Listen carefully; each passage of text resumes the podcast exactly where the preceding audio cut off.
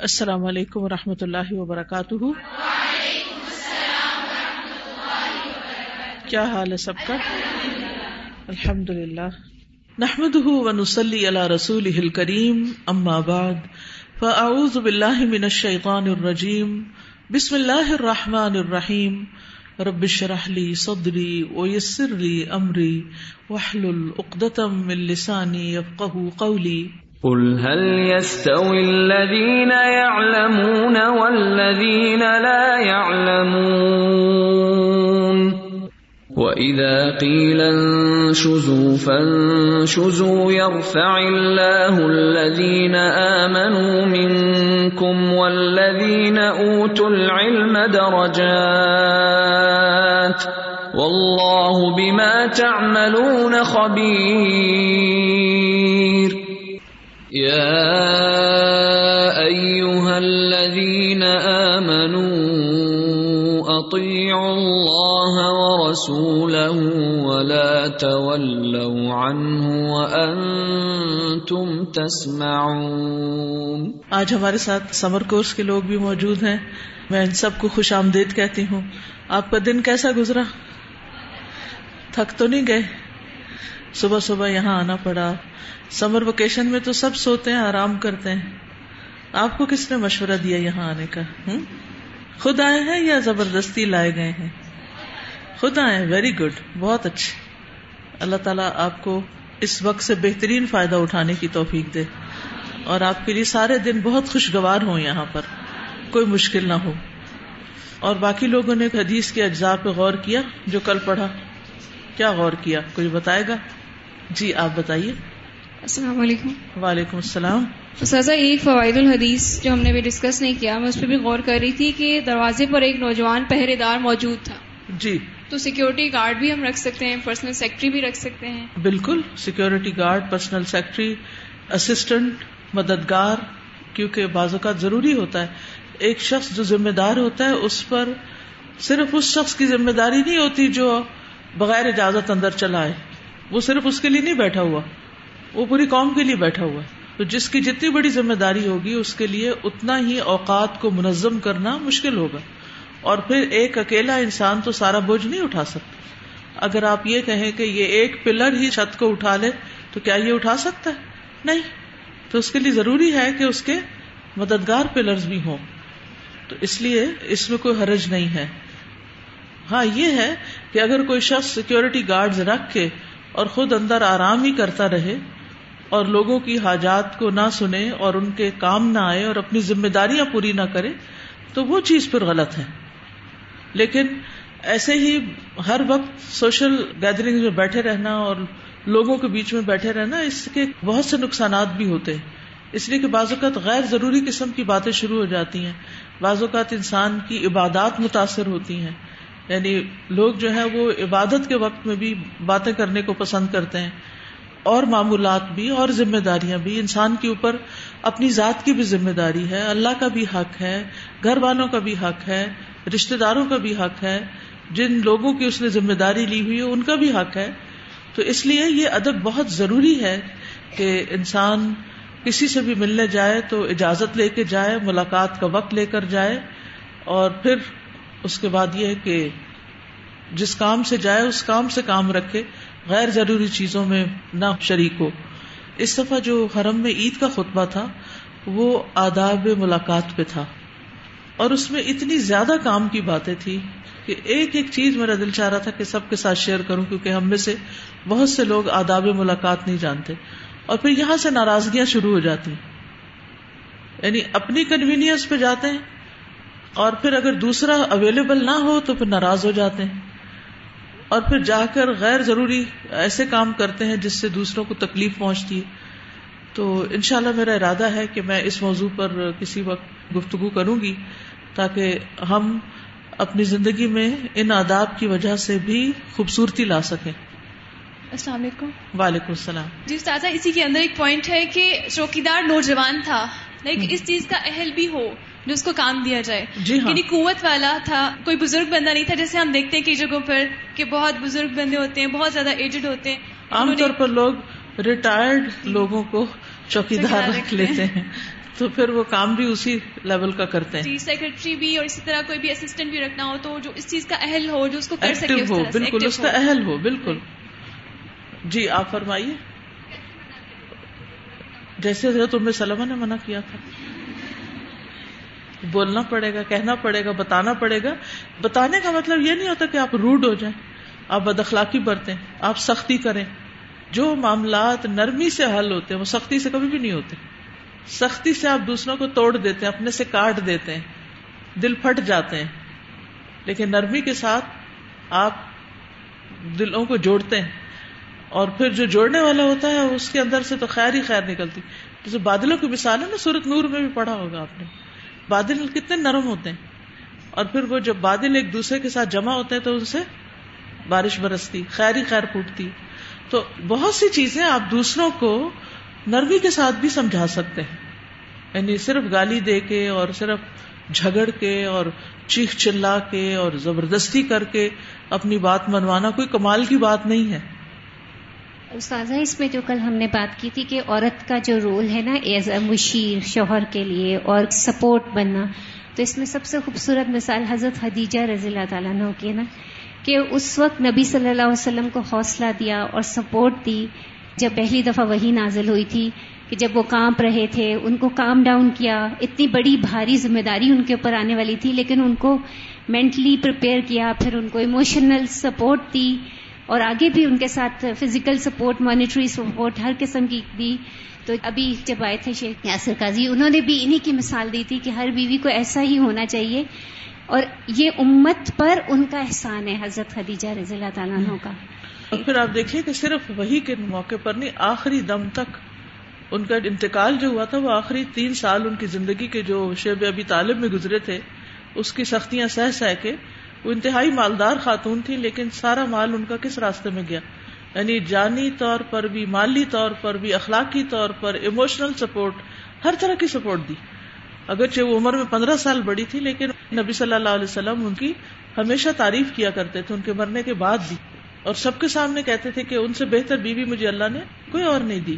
جی استاذہ ہم پڑھا کہ آپ صلی اللہ علیہ وسلم لباس کے معاملے میں کھانے کے جو میسر آتا تھا آپ کر لیتے تھے۔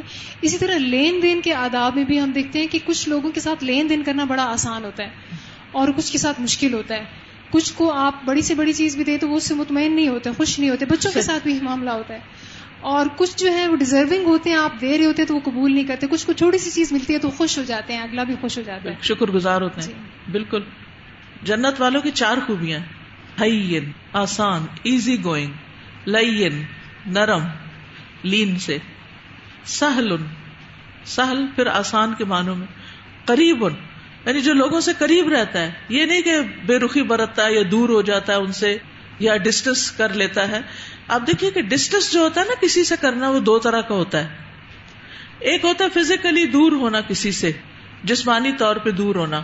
اور ایک ہوتا ہے مینٹل ڈسٹینس یا دل کا دور ہونا تو یہ جو دل کا دور ہونا نا، یہ سب سے بڑی دوری ہوتی ہے۔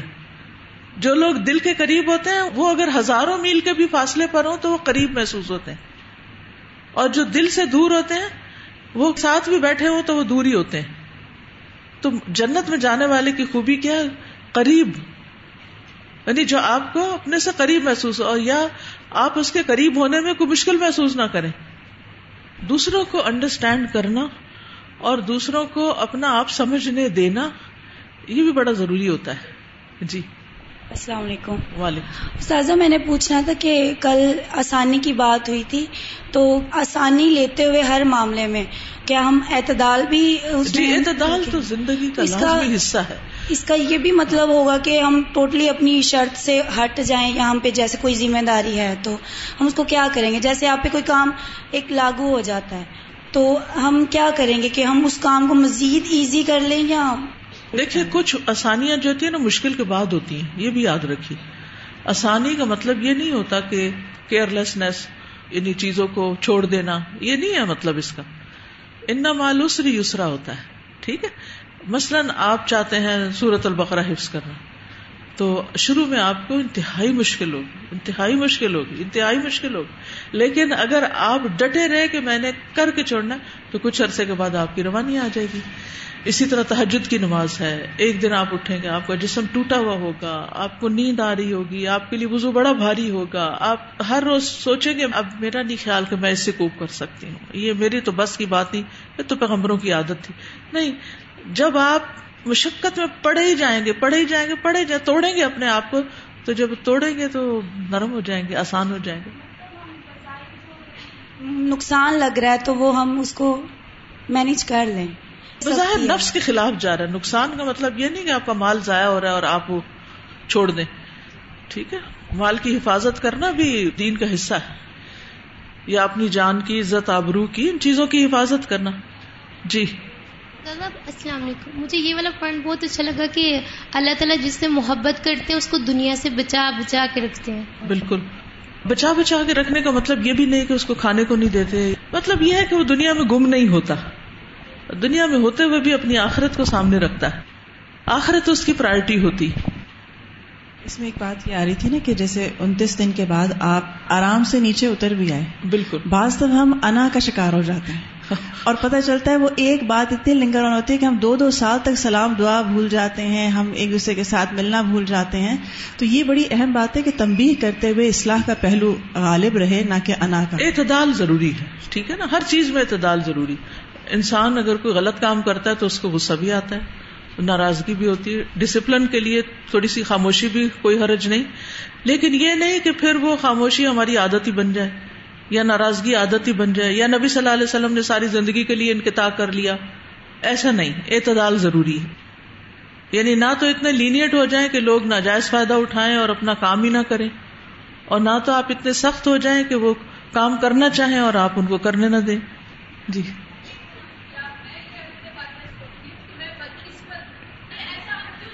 شیطان کا وسوسہ ہے جو اللہ سے بدگمان کرتا ہے۔ کیا اللہ سبحان و تعالیٰ کسی پہ ظلم کرتا ہے کہ اس کو بدقسمت پیدا کرے؟ نہیں۔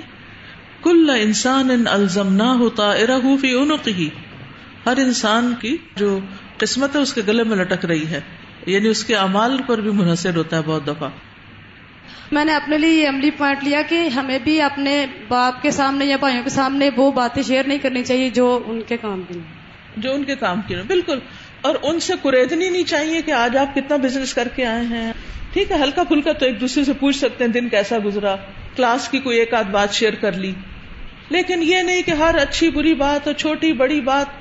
اصل میں جو لڑکیاں ایک بہت بڑی غلطی کرتی ہیں نا شادی کے بعد، وہ شوہروں کو اپنی سہیلیوں کی طرح بنانا چاہتی ہیں۔ وہ چاہتی ہیں کہ شوہر سہیلی بن جائیں۔ ٹھیک ہے نا؟ اب جس کو ہم سہیلی بناتے ہیں یا دوست بناتے ہیں فرینڈ بناتے ہیں، اس کے ساتھ ہم ہر چھوٹی، بڑی، اچھی، بری، ہر بات ہم نہ شیئر کرنا، اپنا فریضہ سمجھتے ہیں۔ اور اگر شیئر نہ کریں تو دوسرا بھی ناراض ہوتا ہے اور ہم بھی بوجھل رہتے ہیں۔ اچھا اب جب شادی ہوتی ہے تو وہ سہیلیاں تو ایک طرف ہو جاتی ہے اب شوہر صاحب آتے ہیں۔ اب ہم چاہتے ہیں کہ وہ بھی بالکل اسی روپ میں ہو وہ بھی ہم سے اپنی ساری باتیں کرے اور ہم بھی ساری ان سے باتیں کریں شادی کا تعلق صرف باتوں کا تعلق نہیں ہوتا۔ اس میں اور بہت سی چیزیں ہوتی ہیں۔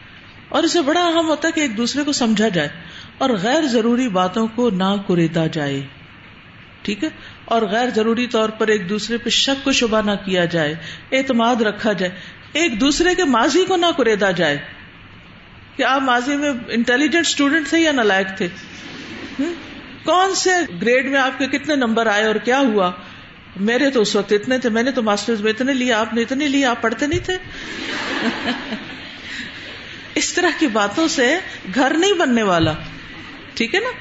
اچھے موضوعات پہ گفتگو کیجیے کچھ پڑھ کے رکھیے، وہ ان سے ڈسکس کیجیے کچھ انہوں نے پڑھا ہو، کچھ انہوں نے دیکھا ہو۔ عام باتوں سے، کھانے پینے سے اور ادھر ادھر، اس کی شکایت، اس کی ناراضگی، اس کی باتیں، ان باتوں سے اوپر اٹھیے۔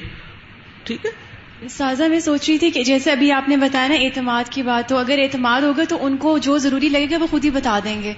اس میں ویسے بھی کوریدنے کی ضرورت نہیں ہے۔ اور دوسرا سازا میں حدیث میں یہ سوچ رہی تھی کہ ازواج متحراج میں انہوں نے اپنے حجرے نہیں خالی کیے یعنی وہ اپنے پیرنٹس کے گھر نہیں گئیں۔ ہاں۔ آپ سے سلم جو ہے وہ الگ ہو گئے۔ اور یہاں پر نارملی دیکھنے میں آتے کہ ذرا سی جھگڑا طول پکڑ جائے تو فوراً پیکنگ اور گھر اور جھگڑا۔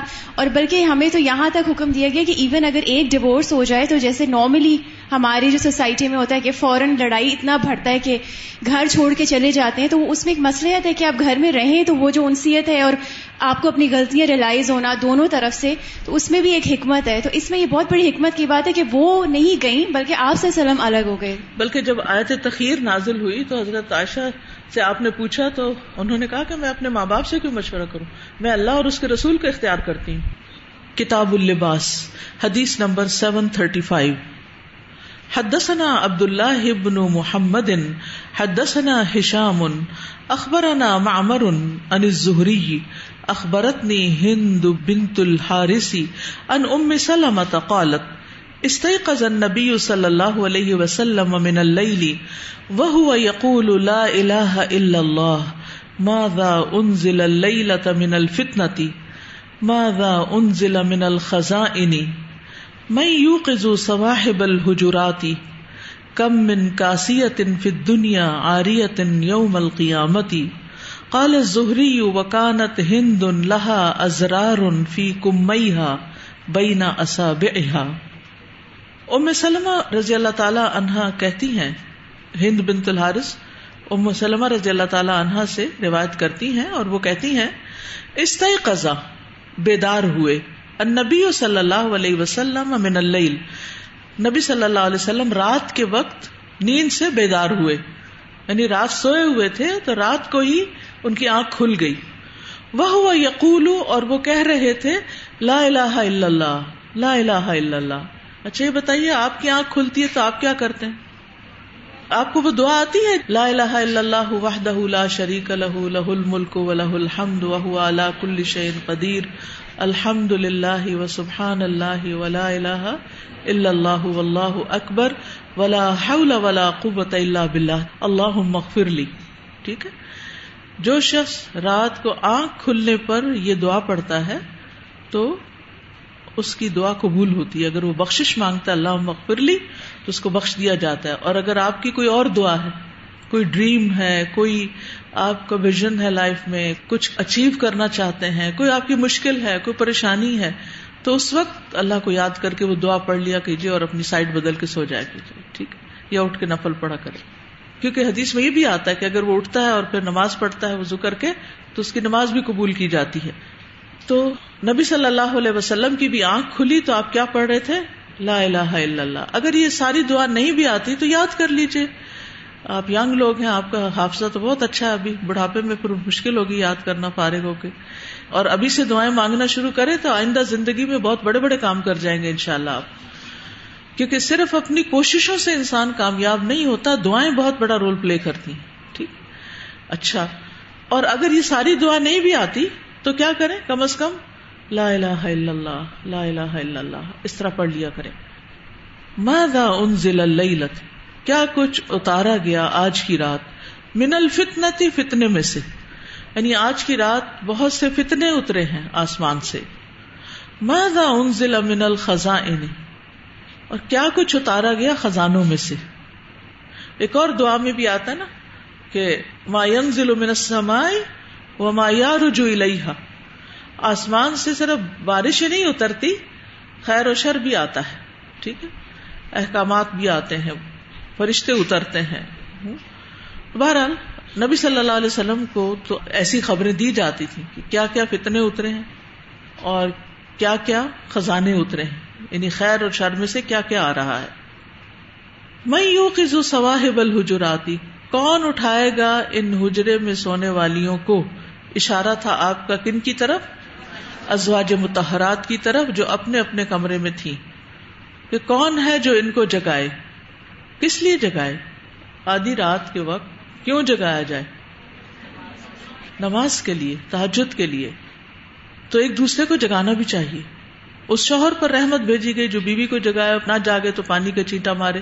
اور بیوی پر رحمت نازل ہوتی ہے، اگر وہ شوہر کو جگاتی ہے، نہ جاگے تو پانی کے چیٹے سے اٹھائے اور یہ پہلے سے طے کر لینا چاہیے کہ ایسا ہوگا۔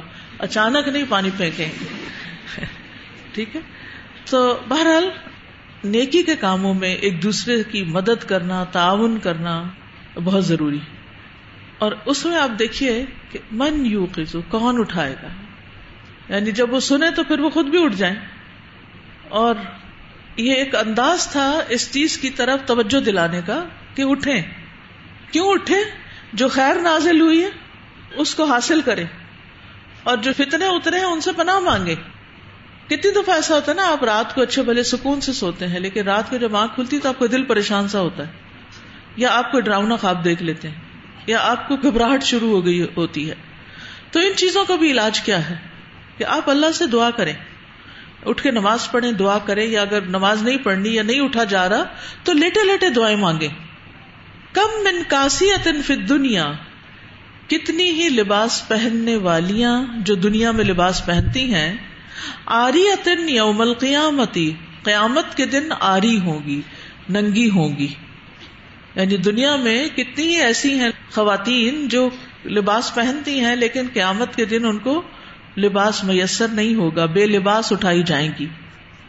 کال زہری زہری کہتے ہیں وکانت ہند اور یہ جو ہند تھی، یہ اوپر آیا نا سند میں، اخبرتنی ہندو بنت الحارث۔ یہ ہند بنت الحارث جو تھی، لہا ازرار ان ان کے بٹن تھے۔ فی کمیہ ان کی آستین میں۔ آستین میں بٹن لگے ہوئے تھے۔ بینا اصابے ہا ان کی انگلیوں کے درمیان تک۔ یعنی بازو یہاں کلائی تک نہیں تھے، جو قمیض وہ یا جلباب یا حجاب پہنتی تھی، بلکہ وہ کہاں تک ہوتا تھا؟ آگے تک ہوتا تھا اور وہاں اس طرح کا ٹائٹ بٹن لگا ہوتا تھا۔ یا بعض نے اس کا ترجمہ گنڈیاں بھی کیا ہے، جیسے آج کل بھی آپ دیکھیں، بعض ابایاس کے آگے ایسے ڈوری سی لگی ہوتی ہے۔ وہ ڈوری انگوٹھے میں اور یہاں انگلی میں اٹکا لی جاتی ہے۔ مقصد کیا ہوتا ہے؟ بازو پیچھے نہ جائے۔ بہت سے لوگوں کو دیکھا گیا ہے کہ وہ جب جلباب پہنتے ہیں تو وہ اتنے کھلے بازو اور اب تو استغفر اللہ، فیشن ہی ایسا آ گیا ہے کہ بہت کھلے کھلے بازو اور ضرورت سے زیادہ کھلے۔ اعتدال سے ہٹے ہوئے کھلے کھلے بازو پہنے جاتے ہیں اور پھر وہ ذرا سا بھی ہاتھ اوپر کیا جاتا ہے تو کیا ہوتا ہے؟ سارا یہاں سے زیور کونیا تک، اندر کا لباس، سب کچھ ننگا ہو جاتا ہے۔